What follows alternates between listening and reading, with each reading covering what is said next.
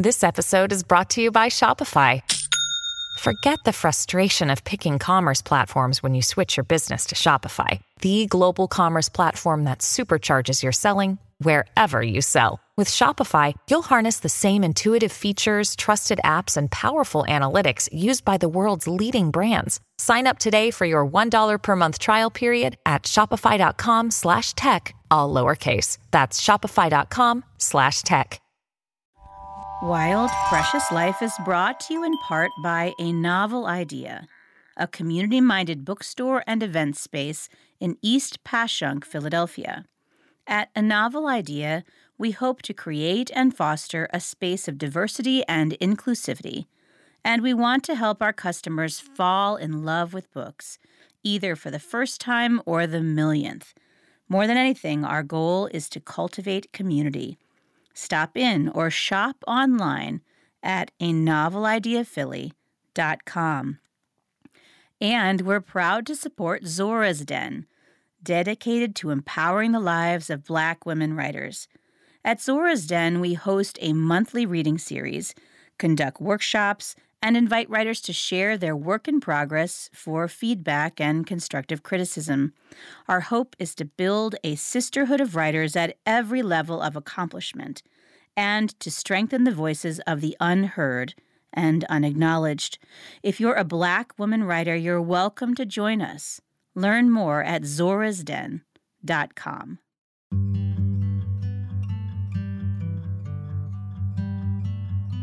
I used to have some trouble with January. The holidays are over, the warm weather in Cleveland is still far, far away. Snow that delighted me at Christmas just obstructs and slows my commute now. It can also be a lonely time. I don't meet many neighbors when I walk my dog. Folks aren't out. If I want to see people, I either need to make a plan or wait for an invitation, and between dry January and winter colds and the flu, invitations seem few and far between. January sometimes lets me down. In fact, there was this piece I sang in choir years back that always comes to mind in January. It's called In the Bleak Midwinter, and it musically encapsulated the whole season. All our other winter tunes were cheerful carols or melodic Hanukkah songs or big booming excerpts from Handel's Messiah. And then there was In the Bleak Midwinter. I mean, listen to these lyrics. In the bleak midwinter, frosty wind made moan. Earth stood hard as iron, water like a stone. Snow had fallen, snow on snow on snow. And it went on like that, commenting bleakly about what I consider to be the dreary state of things in January. But lately, I've come to find the holidays and all their trappings and jolliness just kind of a lot. So when we finally reach the bleak midwinter, I've started to view it as a kind of sanctuary. Everything in nature has its season, and it's this time of quiet, hibernation, rest, and looking inward that's come to feel like, if not what I want, probably what I need. If December is shiny with tinsel, January is hard as iron, like a stone, solid, sturdy, dependable. And so I loved my warm conversation today with writer Athena Dixon, who recently published a book called The Loneliness Files, naming the ways that we so often feel separated from one another, even when we're enduring a season together. Born and raised in northeastern Ohio, Athena Dixon is a poet, essayist, and editor. In addition to The Loneliness Files, she's the author of the essay collection The Incredible Shrinking Woman and No God in This Room, the winner of the Intersectional Midwest Chapbook Contest. Athena's work has also appeared in publications such as Harper's Bazaar, Shenandoah, Grub Street, Lit Hub, and the Washington Square Review, among others. She's been nominated for 3 Pushcart prizes for both poetry and creative nonfiction, as well as a Best of the Net nomination for poetry. Athena was the founder of Linden Avenue Literary Journal, which published through 2021, and she's a former co-host of the New Books in Poetry podcast. She writes, edits, and resides in Philadelphia. Athena Dixon, welcome to Wild Precious Life. Thank you for having me. You're the recent author of The Loneliness Files, a memoir and essays that asks, quote, what does it mean to be a body behind a screen? Which is surely something that most, if not all of us, asked during like our Zoom pandemic and loneliness. Like you also describe your fascination with true crime, which is, you know, women, especially women dying alone. So will you tell us some of your story, including how you came to be interested in these topics? So the book kind of came out of my own fear and my own curiosity about dying alone. So I am a single person. I'm divorced. I have no children. I have no pets. And I live about 400 miles from my family. And when COVID, the first wave of lockdowns happened in 2020, I went from working in an office 5 days a week to working from home exclusively. And so it was me in this 950 square foot apartment by myself while the world is kind of like in shambles. And I started the first couple of weeks, I was like, okay, this is cool. I don't have to deal with people. I don't have to go outside. My work duties were significantly reduced. And then like a month went by and I'm like, oh, this is bad.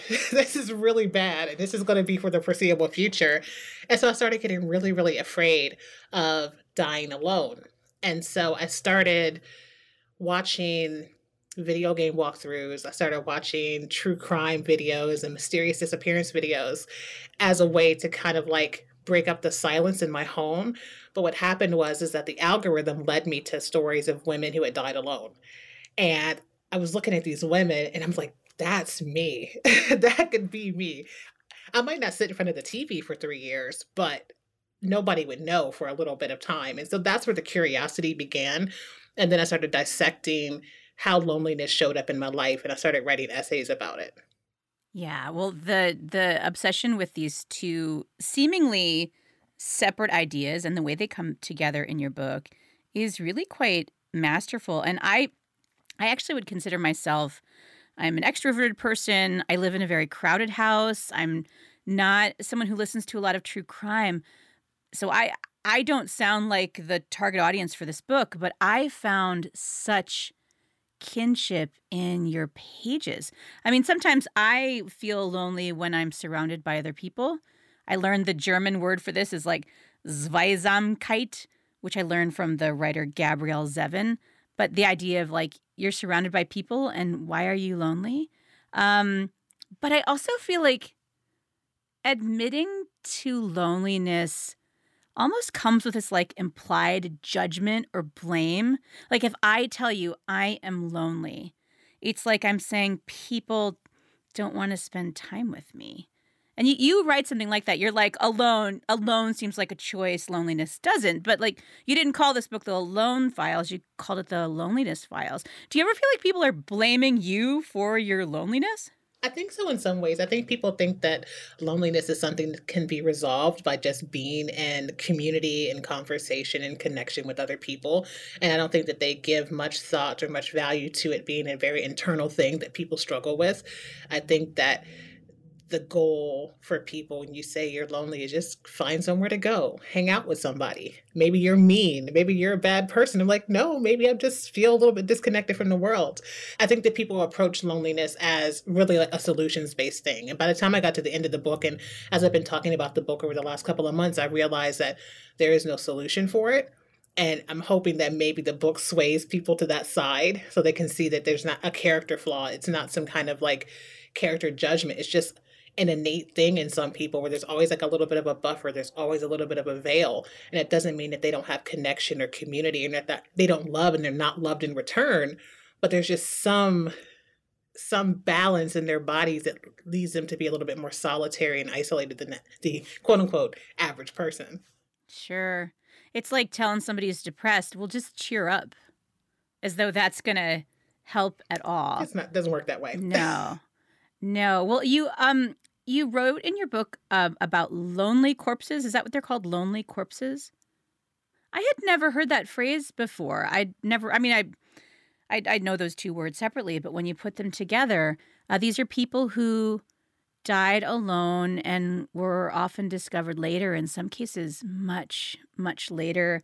The story that you begin with is Joyce Carol Vincent, who died in her London apartment in 2003 and was not discovered until 2006, right beside some Christmas presents that she was wrapping. And for me, it's actually the Christmas presents that always gets me. Like, who were those people she had gifts for, and why didn't they check on her in the 3 years? So you write that you felt a common link between the two of you. Will you tell us some of Joyce's story? So Joyce was a woman of Generation X, just like me. At the time she passed, she was 38. She was well-educated. She worked for large corporations. She worked for Ernst & Young at some point. She was a singer. She had, I believe, 4 sisters. She was engaged at some point.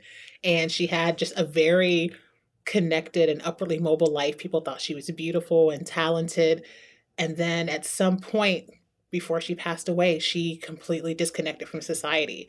She moved into the apartment that she was found in was like almost like an apartment through like social services. So it was subsidized by the state or the city. And that's why she lingered for so long, because her rent was still being paid and portioned by this program. And there's like this huge disconnect, how she went from this very well-educated, beautiful, attached and known woman to this solitary corpse in front of a television for 3 years. But she had everything that you're expected to have as a person and functioning in society, and just something in her let go, and we really don't know what it is. And what about that story made you feel tethered, other than the fact that you lived alone and she lived alone and you were about the same age? But I don't know. I feel like I learn about people a lot, and I'm like, oh, interesting story. But what drew you to that?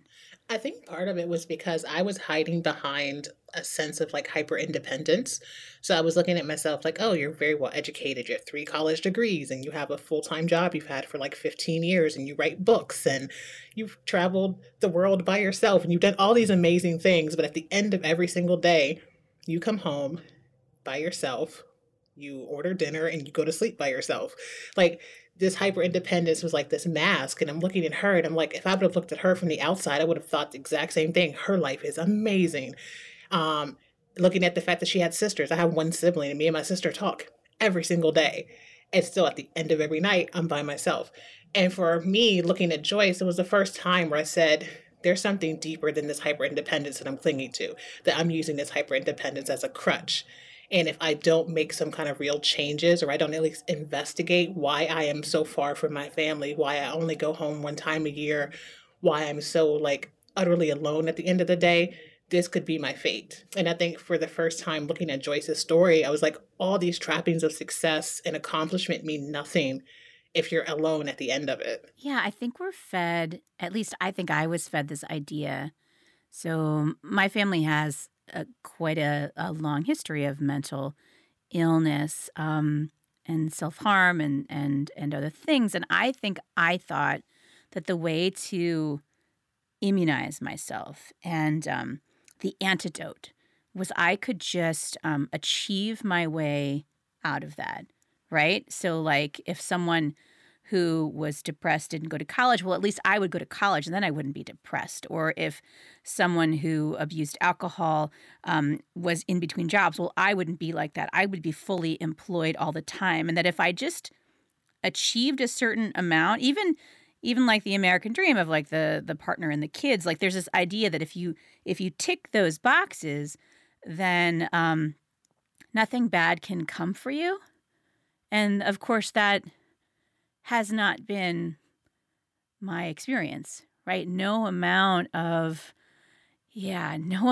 college education was going to prevent me from losing my dad during the pandemic, right? Nothing that I achieved was going to change my relationship with my mom. And I could go on there. But we do. You have this idea that, I mean, when you talk about Joyce, like, right, she had it all going for her. What could have happened? The fact is, stuff just happens. Something just kind of breaks. Like I write in the as I said, the spider to the fly, when I told my dad I was tired and he came and got me. Like, that was really, like, the only way I could describe it was, like, there is something in me that is cracked or broken or worn down, and I'm just tired. And at the time, that tiredness manifested as me just letting go of everything and hiding and barely existing. And, like, I think probably, and I would hate to speculate, but I kind of have to at this point because she's no longer here. I can only imagine that probably the weight of her life and the weight of her accomplishments and the expectations outside and inside of her own mind forced her to kind of just let go. And then once you let go, it's kind of difficult to get grips back onto the things that you should have a grip on. Yeah. I loved your daddy in that point when he sensed that something wasn't right and he came and scooped you up. I loved him at that moment in the book. But to your point about these women who die alone, that they may have known what was going on or they may not have. I mean, because you also write a story about Elisa Lam, who died at the Cecil Hotel in Los Angeles. And that hotel, I used to live in LA, so that hotel has kind of a storied, dark, bad stuff happened there. But if we just focus on this one young girl, you said you found common ground with her because you sometimes feel like, quote, the victim of your own haunting. Will you tell us about Elisa and then what it means to be self-haunted? Mm-hmm. So Elisa was a Canadian student who set out on a North American trip by herself. She came to LA on a solo trip. She stayed at the Cecil Hotel, and before her unfortunate demise, she had visited, like, all these places that she wanted to visit. She'd gone to a bookstore and ordered books, and we're going to have them shipped. And she was a woman who also suffered from mental illness, and that's where they eventually said that she perished. But at some point during her trip, very much like Joyce, something happened where she ended up on the roof of the hotel and her body was found in the water tank above the hotel. And it was only through other guests complaining about the water that they realized that there was something in the tank and it was her. And the unfortunate part of her story is the idea that a lot of people, especially some true crime podcasts, have analyzed the video of her in this elevator, very disjointed and very kind of, like, obviously in some kind of distress. And fixing all these kind of paranormal or other kind of nefarious things to this woman's last moments, essentially. And so she's become kind of like this specter for people to kind of, like, put ghost stories to. And so when I say that I was also, like, a victim of my own haunting, part of it was because for a very long time, I lived in, like, the ghost of my former life. That there was a lot of what if I would have done this, if I wouldn't have gotten divorced, if I would have had children, if I wouldn't have tried to kill myself that one time, like, where would what version of my life would I be living? And it took a lot of work and, honestly, therapy to get out of those ghosts, because I had all the good girl graces that we were kind of just talking about. I did everything I was supposed to do in my life, imploded in a heartbeat. And so it took me years to get beyond the ghosts of that former life and to kind of live in the present. And so that's what I mean. Like, when I'm saying I'm haunting myself, I'm haunting myself with these what ifs and these could have beens or should have beens at some points too. Yeah. I think with Elisa's story, I think that tendency to, like, ascribe paranormal activity. I think we have this tendency when bad things happen is we want to make sure we understand how that could not happen to us. And so someone gets cancer and they're like, well, they smoked. Or there's a video in an elevator, like, oh, see, there was a ghost, or see, she was bipolar, and that's why we want, like, to have a reason, because if we have a reason, it's like it's like the antidote, and then it won't happen to us, and that's just not, it's just not how it goes. We're not ever going to know what happened to this poor woman. When you mentioned your own battles against suicidal ideation or depression, I guess I have two questions. One, I just want to know how you're doing now. And the other one I want to know is, like, you're in your own head. So how do you tell the difference between, oh, I'm lonely, and, oh, I'm going to hurt myself? Right now, I'm good. I appreciate that. For a lot of years, I was very, very skilled at pushing down everything that I felt because I felt like I couldn't express it. I felt like I would alter the version of myself that I believed my family and friends expected me to be. Not that they've ever asked me to be anything other than okay and here and loving and alive, but I had this idea that they wanted me to be a particular thing, that I had to be a particular thing. So I hid just the bile that was in my body for a very long time. And thankfully I have a therapist now who I see on a weekly basis that allows me to kind of talk about the very good stuff about my life and also the kind of the darker parts, and helps me find a balance between the kind of the two versions of myself. So I'm glad that I have now had my official diagnosis of depression, anxiety, ADHD. It took me into my 40s to get diagnosed with ADHD. Oh, man. Yeah. So now I'm like, oh, my brain, it makes sense now in some ways. But in terms of like, for me, knowing the difference, I think I almost have to, I talked about at one of the book tour stops back in Akron about part of the way that I do that, determining like if it's something darker versus just a need for loneliness or isolation, is asking myself kind of basic hierarchy questions, because I know for me, my darkest seasons always start, those lulls always start with basic stuff that I don't do anymore. Am I sleeping? Am I eating? Am I, like, one of the last essays in my first book was called Depression is a Pair of Panties.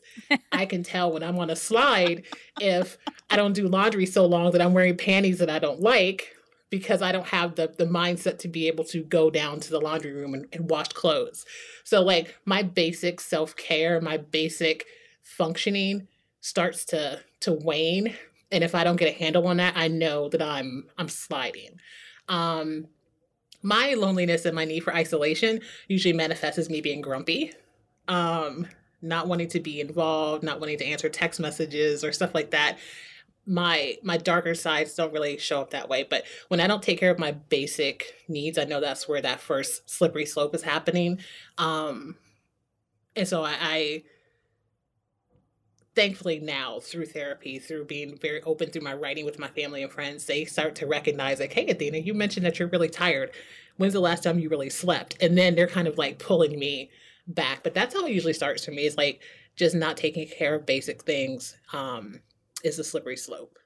Yeah, I used to be a counselor at a in-between school. This was for kids who had bounced out of their public schools and had either been part of the juvenile justice system or had mental health issues that had made being at home not safe for anybody. And one of the first things we would do with them was like fold the clothes in their footlocker, just like line things up so that all the pants were clean and they were here, and all the T-shirts were here, and all the bras were there, and they had clean underwear and clean socks.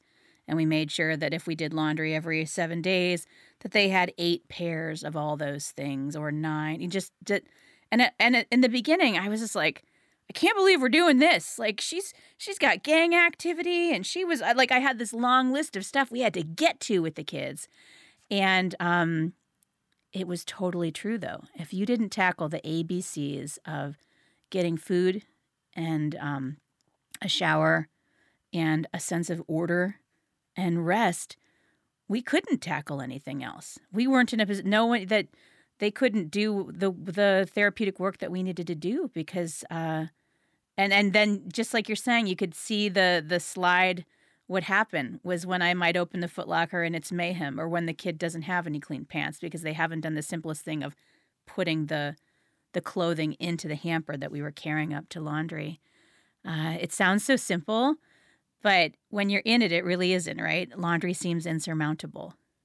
Like I was standing in my kitchen the other night cooking dinner, and I was making peas, and I took a spoonful of the peas and I was chewing them, and it made me flash back to the scene again where my dad came and got me, because one of the meals that I would eat when I was just like, I have to eat something or I'm going to pass out, was a random bowl of snow peas with butter and salt.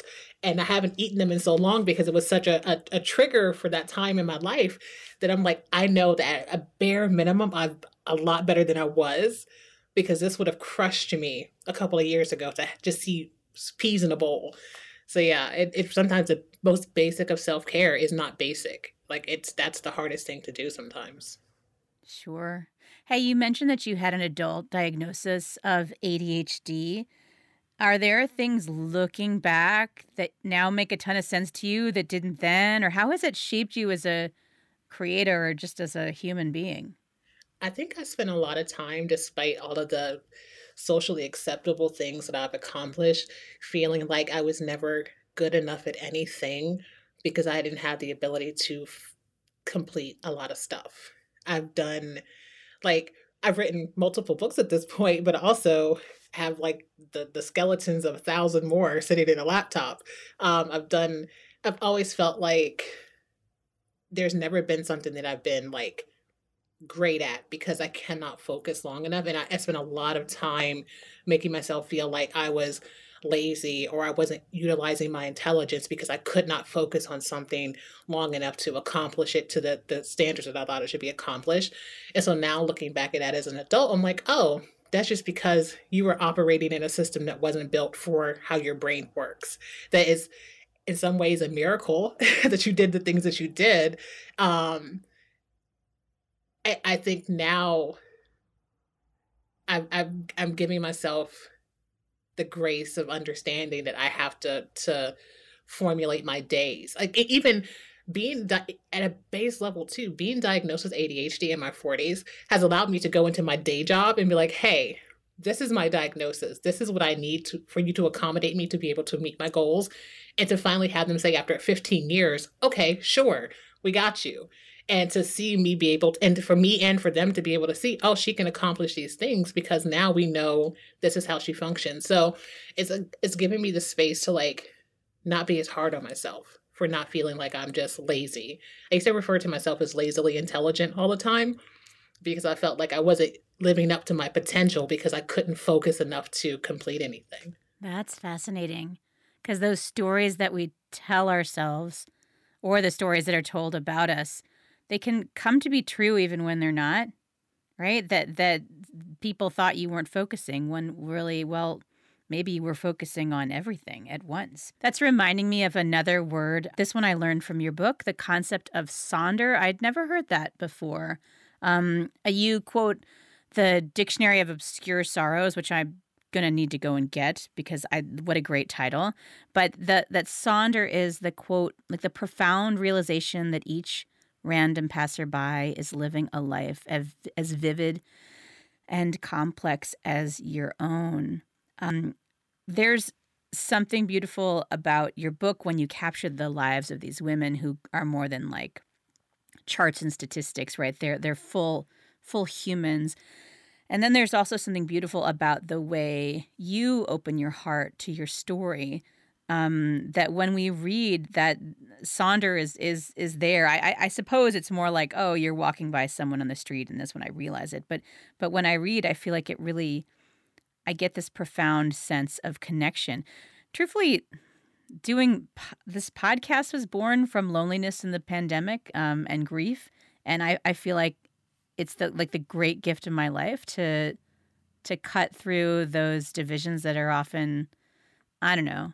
If we met at a party, it would just be I'd be oh, cool ring. And you'd be thanks, cool hair tie. And so there's something really glorious about being able to cut through all that. I think part of why I was so attracted to the idea of sonder, which was the original title of the book before it went into edits. Yeah. The Loneliness Files actually was the name of all the works cited. And I had a whole list of different pieces of media that inspired me to write the book. And so when we went into edits, it got swapped to The Loneliness Files, the book as a whole.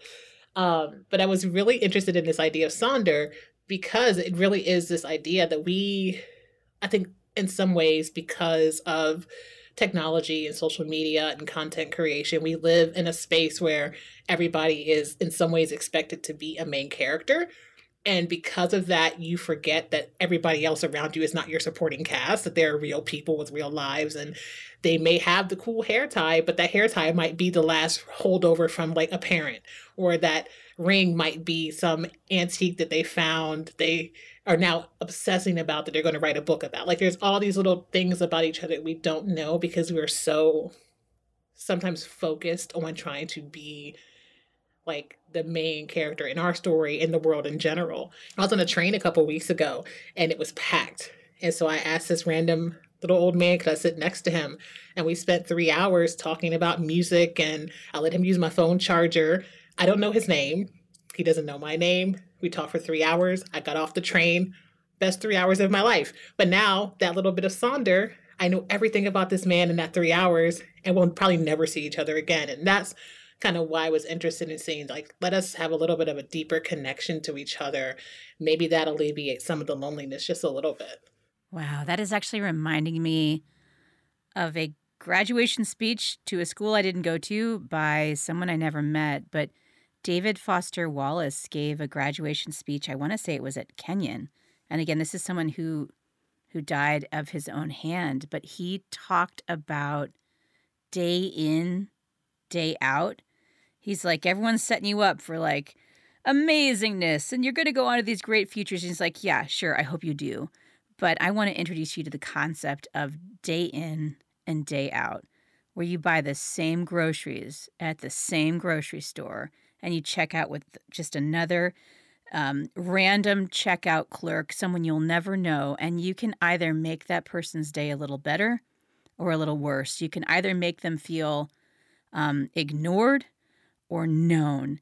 And now that I'm thinking about David Foster Wallace's work and life through the lens of your book and this concept of sonder, I think he was begging to be known and for us to reach across these divisions that we like to hide behind, right? Because if I'm a clerk and you're a customer, we're supposed to have one kind of relationship.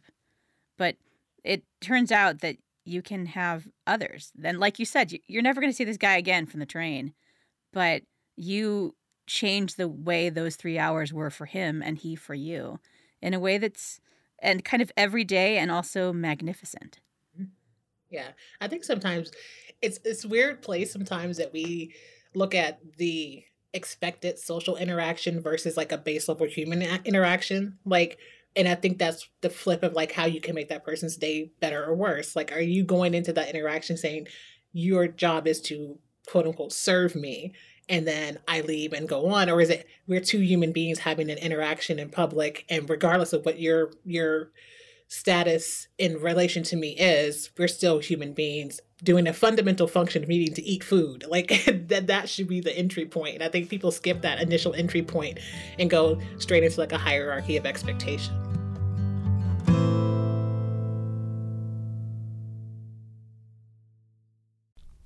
You know, a lot can happen in 7 minutes, and luckily, that's how long it takes me to tell a story.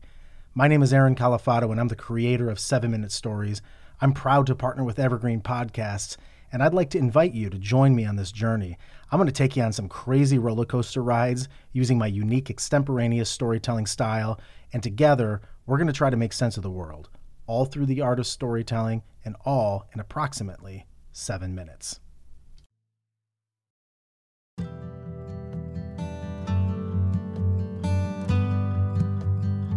You saying like real world interactions is reminding me of some of the writing you did about social media, because as I read your book, I was thinking like, when do I feel myself most lonely? It's often when I'm scrolling these platforms, not so much when I'm engaging, because like if I see that you've published this book and I'm sending you messages and we're talking on there, I do feel like that's a kind of engagement. But there's this other thing that I do. It's just I'm scrolling and liking, or scrolling and just thumbing along, thinking about like, why are everyone else's breakfasts better than mine, or their vacations are better, and why do their throw pillows match their walls in a way that's so much more satisfying than mine? I really like your analysis of social media, and this quote you did was, or what you wrote was like, quote, "What I'm feeling is envy of a life I think I want." But you know, like these tools that are supposed to be built for our connection can actually make us feel more isolated and discontented than ever before, right? They do. I think too is that I find myself doing it sometime where it's like I'm barely paying attention, right? I'm like, I recognize the username and you posted something, so I feel like I'm obligated to like it. Not because I've actually maybe, and if you're listening to this and we follow each other on social media, it's not all the time. It's but sometimes I'm like, oh, XYZ posted this. I should like it. Did I read the caption? Probably not. Did I scroll through all 10 pictures? Probably not. But you posted it, so I'm going to acknowledge it. And I think that we get tricked into the idea that somebody liking or sometimes even commenting on something means that there's like a real interaction happening.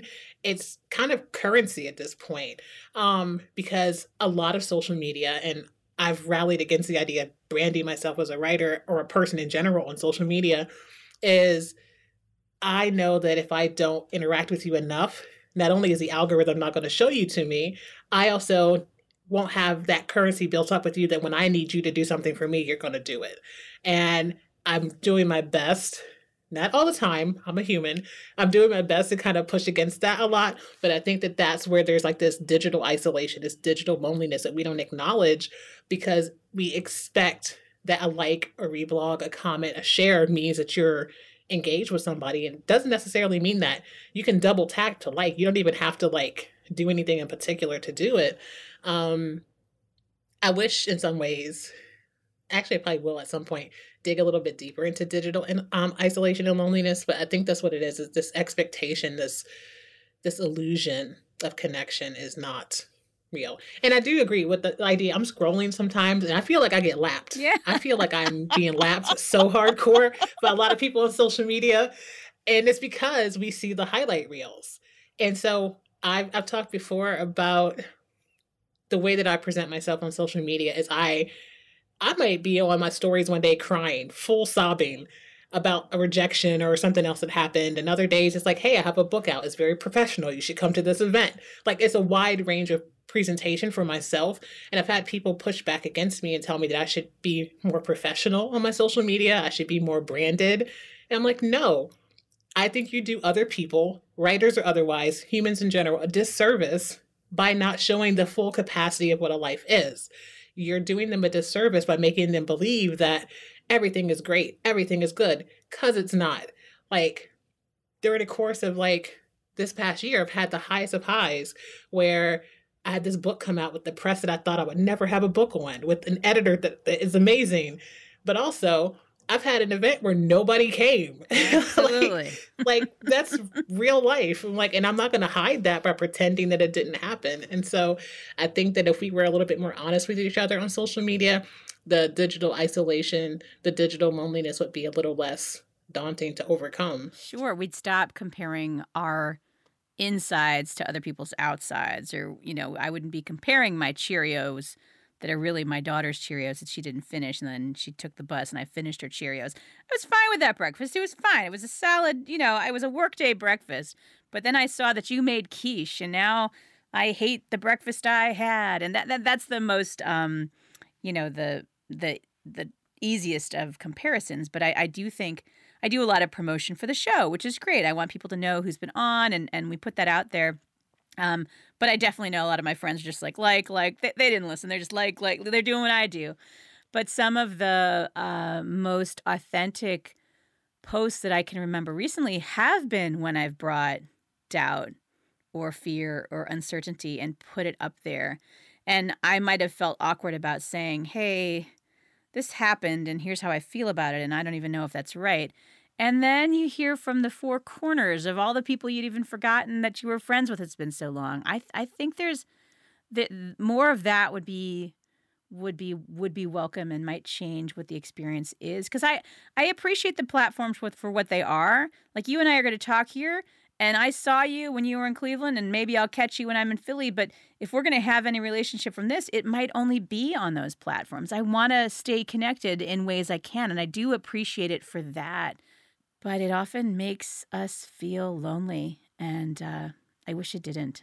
I think we missed we're missing the social, and it's just media at this point. Yeah. That it's like so curated that the social aspect of it, it's almost like I was watching a video the other day on another platform, TikTok of all places, and it was talking about the idea of the missing third space for people currently. Like, there's no third space for people to go to. There's no bowling league, or there's no community center. There's like, you're just going work home, occasional event, special event, but people are missing these third spaces, which is where they were kind of combating loneliness and where they were combating isolation.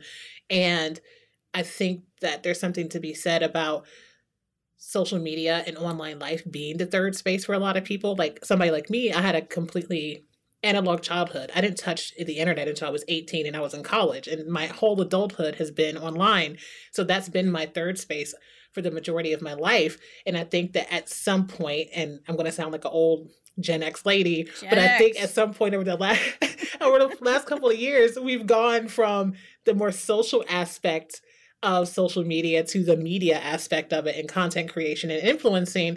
And I think there just needs to be a little bit of a pendulum shift back to the more social aspect of it. And it would, I think it would do a world of good, just socially, honestly, self-esteem wise for some people, creatively, that you could feel like it's okay to not be in a peak at all the time. Like, you could be in a valley. It's okay. It doesn't make you less than to be that way. That's very true. I love that idea of third spaces. I think those were some of the first things to go away in the pandemic, and they were some of the last things to come back. That's such a good point. You write really gorgeously about just vulnerability and yearning. You've got this line, quote, "Give me a place to belong and I'll give you my all."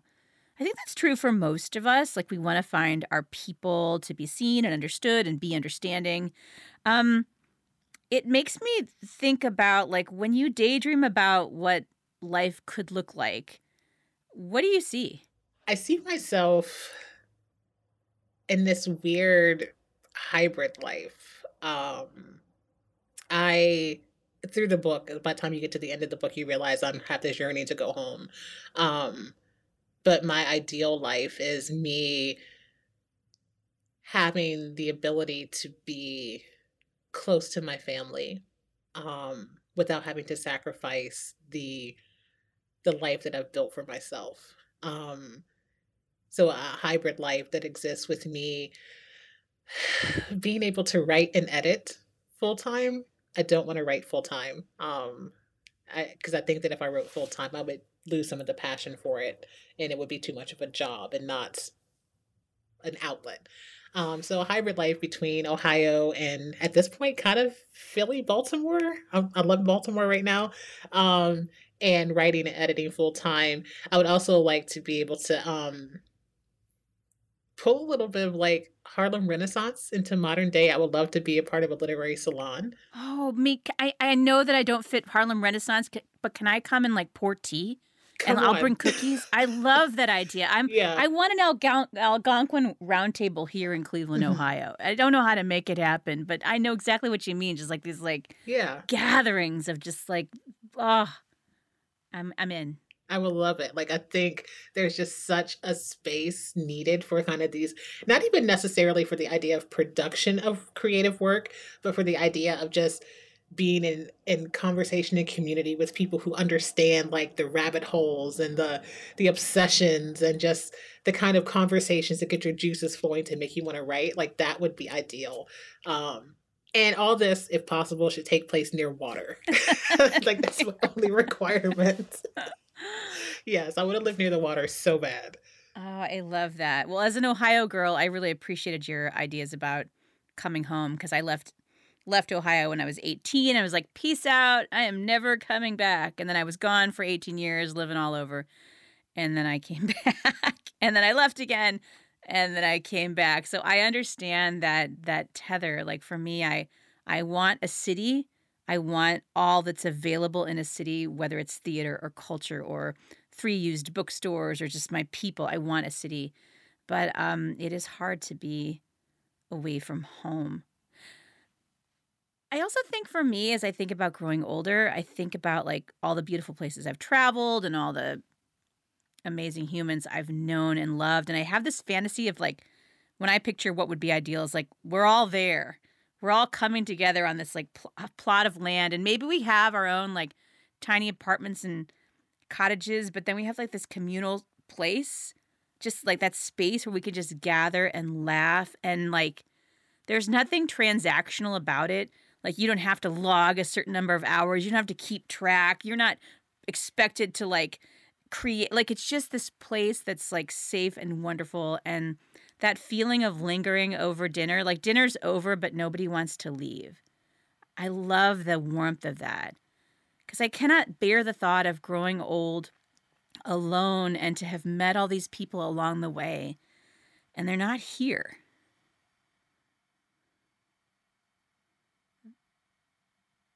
I'm thinking of one of the people we have in common, Beth Wynn, author of Owner of the Lonely Heart and other things. She's a past guest on the show. I heard you talking about her before. I'd love to give her a shout out now. How did Beth influence your writing? She was my workshop instructor at Uvona in 2018 in Berkeley, California. I went for many years. I'm a poet by trade and a prose writer by choice. And she was only the second writing workshop I ever took that was outside of grad school was her course. And I don't even know if she would ever remember because it's been years now, but she said something that fundamentally changed how I approached writing in her course. So we were sitting in her course and there was a group of us, and I still talk to almost all of these ladies too. And everybody was introducing themselves and they were kind of giving their like, I'm so-and-so and I'm first generation this and I'm so-and-so and this is, and it was all just fascinating to me. But as they're getting closer to me and I'm like, oh God, I'm like this boring Black girl from Ohio. I'm from like this 2-parent household. I'm pretty boring. And when they got to me, I kind of said something to that effect and she stopped and she was like, think about what it would have meant to you as a quote, boring Black girl from Ohio to have somebody writing in your voice. And I had never thought about it that way. I thought that I had to have some sensational story or something really interesting, quote unquote, to say, and that I had to be bombastic and that my voice and my stories were too quiet to be impactful in the publishing world. And she stopped that in my tracks and questioned me in a way that I hadn't questioned myself. And so from that point forward, I was like, I don't have to be anything other than myself. I don't have to be loud. I don't have to be anything other than this quote unquote boring Black girl from Ohio who has some things that she needs to talk about. And because of her, like that was the first time that I really thought about it in that way. I love that. I mean, you know, Toni Morrison was a Black girl from Ohio, so you're keeping good company. I thought of her Nobel acceptance speech when in your story about Geneva. I thought about the story that Toni Morrison talked about, like the woman on the edge of town who some people call a witch, who some people call a recluse, and the kids like go and knock on her door. But Toni Morrison talked about the wisdom that we can learn from the woman who's just on the outskirts of what we all consider to be what's included. So she was the memory of her work, and just because you were Ohio born here was really, for me, pulsing through my reading of The Loneliness Files. I'm going to hold that. I'm going to put that in my chest and put it right there. Well, you do that because it's all true. We always close with a little lightning round here, playful questions. They're just multiple choice, the first ones. You ready? Okay. Yes. All right. Just pick one. Coffee or tea? Tea. Dogs or cats? Dogs. Mountains or beach? Beach. Boys to Men or Star Trek Deep Space Nine? Star Trek Deep Space Nine. Coach purses or Fiesta teacups? Coach purses. Waiting to Exhale or Like Water for Chocolate? Ooh. Like Water for Chocolate. Yeah, I got to go back and rewatch both of those. I have seen them both, but it's been a minute. I wonder how they still hold up for me. That was a tough one. The Truman Show or Eternal Sunshine of the Spotless Mind? Eternal Sunshine of the Spotless Mind. That's another one I loved. I wonder if it holds up. I have to go back and revisit that. Those are both Jim Carrey, aren't they? Yeah, they are. And funny thing is, I don't like Jim Carrey as like a comedian, but serious roles, love him. Me too. I'm 100% on that. I agree. Okay, what would you be more likely to make a wish on? An eyelash that you find on your cheek or the number 1111 on a clock? 1111. As my necklace that I'm wearing, nobody can see. It says 1111. Stop it. Oh my gosh. I had a boyfriend I don't know how that man got away, but we always used to wish at 11:11 like to be together. It's so corny now. Maybe it's an Ohio thing. I don't know. But I still think of that man at 11:11 every once in a while. You know who you are. Yes. Okay, a few more. Are you an early bird or a night owl? Early bird. Are you a risk taker or the person who knows always where the Band-Aids are? I always know where the Band-Aids are. Good. You can loan me one. I could never find them. Okay, this is a fill in the blank. The first question is about your job. If you weren't writing and you had a little magic, what would you do instead? I would be a museum curator. Ooh, I would come to that museum. Do that. I love museums. I love them. Me too. My brother works at the Cleveland Art Museum, and so every once in a while I'll just meet him and I'll go through just a couple of the rooms. And yeah. I applied for multiple jobs at the Smithsonian. Did not get any of them, obviously. Smithsonian, you're on notice. Please. This woman should be hired by you. Stat. Okay, a couple more. What is something quirky that people don't know about you? This could be like, a love, a pet peeve. I am medically tongue-tied. What does it even mean? Yeah, I am. I'm looking. Like the little tendon that attaches your tongue to the bottom of your mouth. Mine is super short, so I'm like medically tongue-tied, which is why I have a little bit of a lisp sometimes. I've never noticed that. Cool. Yes. What's one of your favorite songs? Hollywood by Victoria Monet, which was my top song for 2023 according to Spotify. I've listened to it 396 times since August. Oh, wow. Since August. Yeah, since August. I forget that they do that. I got to go check mine. That's great. What's one of your favorite movies or favorite books or both? My favorite book is Their Eyes Were Watching God by Zora Neale Hurston. Yeah. And I won't say it's my favorite movie, but a movie that I will watch every single time it comes on is Goodfellas. Every single time. He's making the sauce. He's got the guns. I mean, yes. I don't care what I'm doing. If it comes on, I'm watching it. Doesn't matter what capacity, what I'm doing. I'm watching Goodfellas every single time. I love that. All right, last two. What's your favorite ice cream flavor? Dulce de leche by Häagen-Dazs. Nice. Okay, and last one. If we were to take a picture of you, really happy, doing something you love, what would we see? I would be thrifting with my sister. Oh, sister thrifting. Sister thrifters. Yes. Oh, you could start that museum. I would go to that too. I could. Fantastic. Oh, Athena Dixon, thank you for stopping by today. In your recent memoir, The Loneliness Files, you write that, quote, it takes time for us to realize in which direction life is pulling us and whether that is further away or closer to those we love.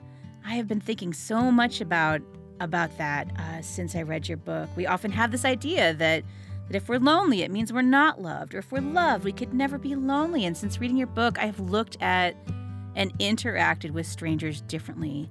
We never know the profound stories unfolding just off camera. Thank you for sharing all of that with us. Thank you so much for having me, and thank you for reading. Anytime.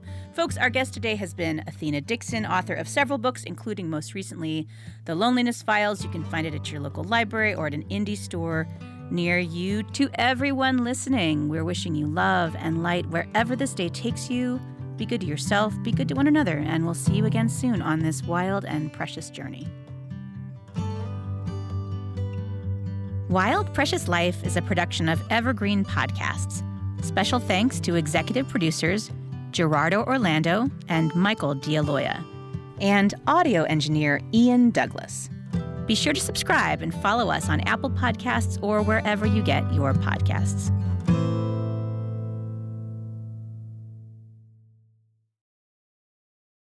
Hi there, I'm Heather Drago. And I'm Sarah Saunders. We host the podcast, That's a Hard No, about saying no and setting boundaries. So you can become that true and empowered you that this world needs.